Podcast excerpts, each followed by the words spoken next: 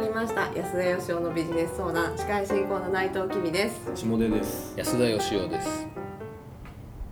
今週はこんな質問をいただきました。はい、鍛冶屋さん、40代の方です。はい、前も鍛冶屋さんでした。でもありましたね。この間と言い方が変わってますね、これ。はい、はい、はい、はい、はい、いつもお世話になっております。質問です。なぜ世間からブラック企業と言われている会社にそれを承知で就職し、その挙句に不平不満をネット等で拡散するのでしょうか。私にはそのような人こそブラックであり、その行為に何か裏があるのではないかと思ってしまうのですが、ぜひご意見をお聞かせください。はあ、なかなかデリケートなところに突っ込んでおられましたね。ブラック企業、最近すっごいブラック企業のことがね、はい、社会でも取り上げられて、そうですね、昔ネットで一部の人がね、あそこがブラックだとか、はいはい、ブラックランキングとかスラムでしたからね。で今それはブラック企業と言われているところを国がもう取り締まるっていうか公表して、人が行かなくなったりとか、まあ、逆にいじめじゃないかって言われてるんですけど、はい、国がそんなこと言うってことは、国として何か定義決まってるんですか、ブラック企業とは。だからその定義が大事だよねぐらいなんですけど、まあ、基本的には離職率がものすごい高いとか、はいはい、あとは賃金がすごく安いのにものすごい長時間働かされてるとか、はいはい、残業手当を出さない手段としてなんちゃって店長にするとか、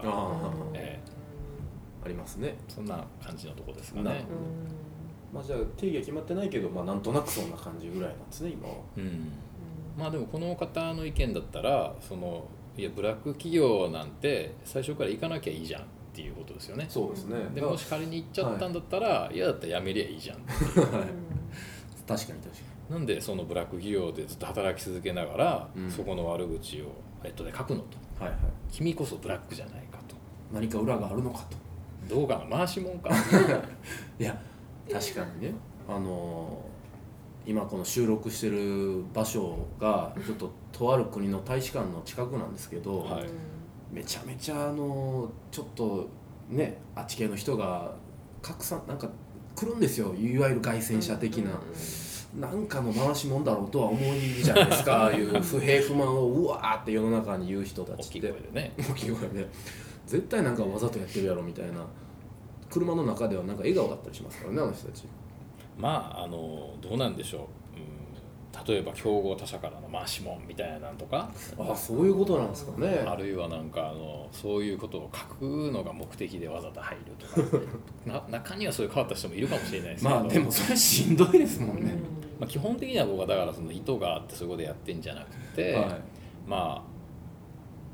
見抜けなかったってこともあるでしょうし、そもそもなんか働いたことない人は何がブラックかって分かんないんで、そうですね、入ってみたらなんか過酷だったとかいうこともありますし、そうですね。だから質問でね、最初にいただいてましたけど、それを承知でみたいなことがね書かれてましたけど、承知で入ってるわけじゃない人の方が多いんだろうなって感じですよね。どこまでがだから承知のラインかっていうのは難しいですよね。例えば転勤あるよとかって言われても、やっぱり転勤って嫌なもんだし、そうですね、まあ、うち厳しく育てるからっていうのが果たしていいことか悪いことかっていうのは分かんないですもんねどうなんですか、下出さんは。そのブラック企業、いわゆるブラック企業っていう、はい、その労働者を搾取したりとか、なんか必要以上に、なんか締め上げて搾取してその分潤っている会社はあると思われてるんですか、それともそんな会社はないと。いや、それはあるんじゃないですか、搾取しているところっていうのは、ね、どこですかいや、ピーとかピーとかっていう感じだと思うんですけどいや、知りませんよ、僕はそんな具体的には知りませんけど、まあ、でもそういうことは、まあ、あるのはあるんだろうなと思いますけどね。騒ぎすぎの部分もあるでしょうし、実際ひどいところもあるんでしょうしって感じですね。まあ、この方おっしゃってるように騒ぎすぎだろうっていうのも僕もあると思うんですよね。そうですね。まあ、基本的に仕事ってしんどいもんですし、はい、でそんな何から何まで残業代とか手当が出るなんて思ってる方がちょっと甘いんじゃないかというのは、僕も経営者だったんで、まあ、そういう気持ちがないでもないんですよね。そうですね。でも一方でですね、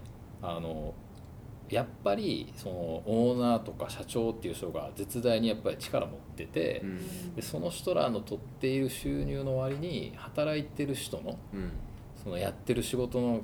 きつさに比べて収入に差ありすぎだろうっていうのは、うん、それはやっぱ僕昔から思ってたんですよね。そうですね、うん、社員の平均なんか年収が300万とか400万とかで、はい、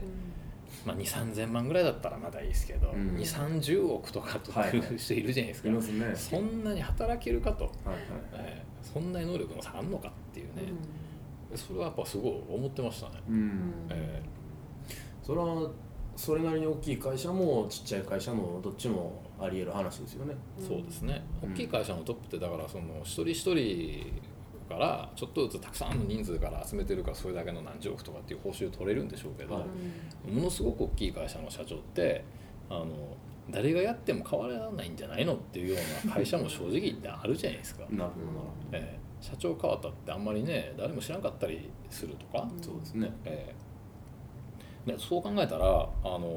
んて言うんでしょう、まあ一つはネットとかができてでなんか働く人がちょっと我慢がなくなって、うん、ちょっとしんどいだけでこんなこと言っちゃってるというのも事実なんだけど、はい、その今まで黙って働いてたその労働者の皆さんがちょっとしたことで文句言ったりとか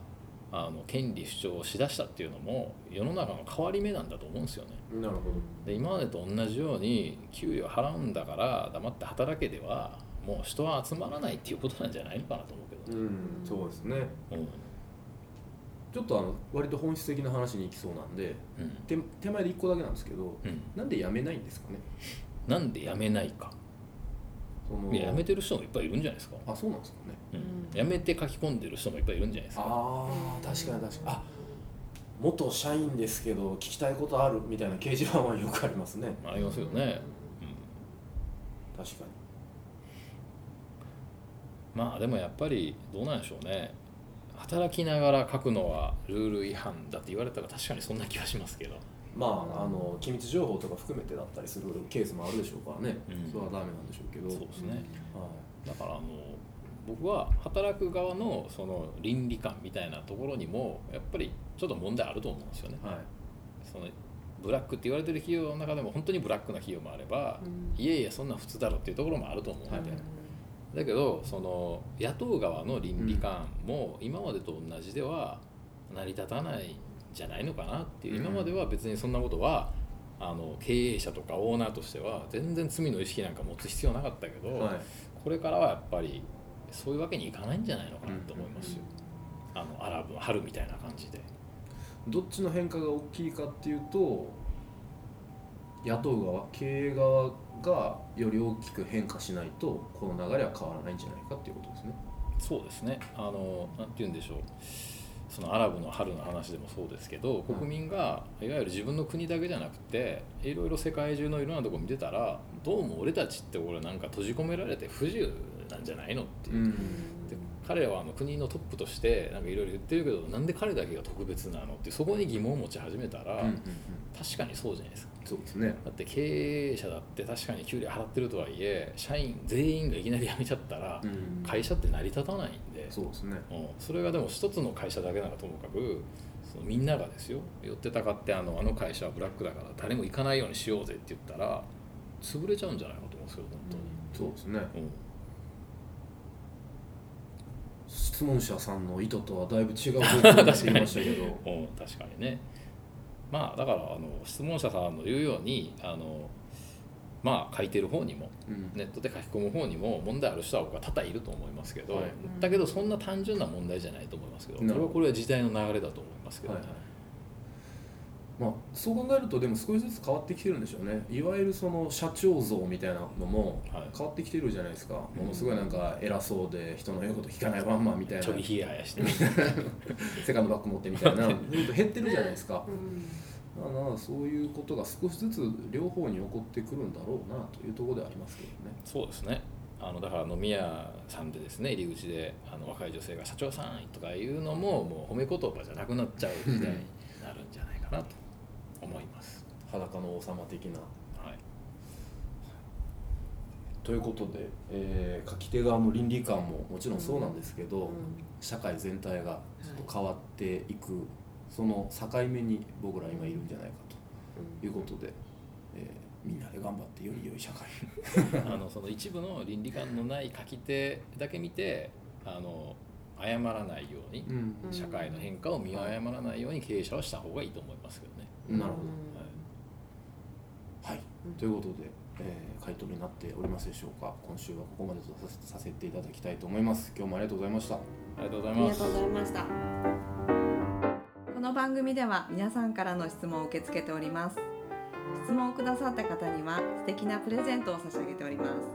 どんなことでも構いませんので、どしどしご質問ください。ご質問は安田よしお .com のポッドキャストページよりご質問ください。お待ちしております。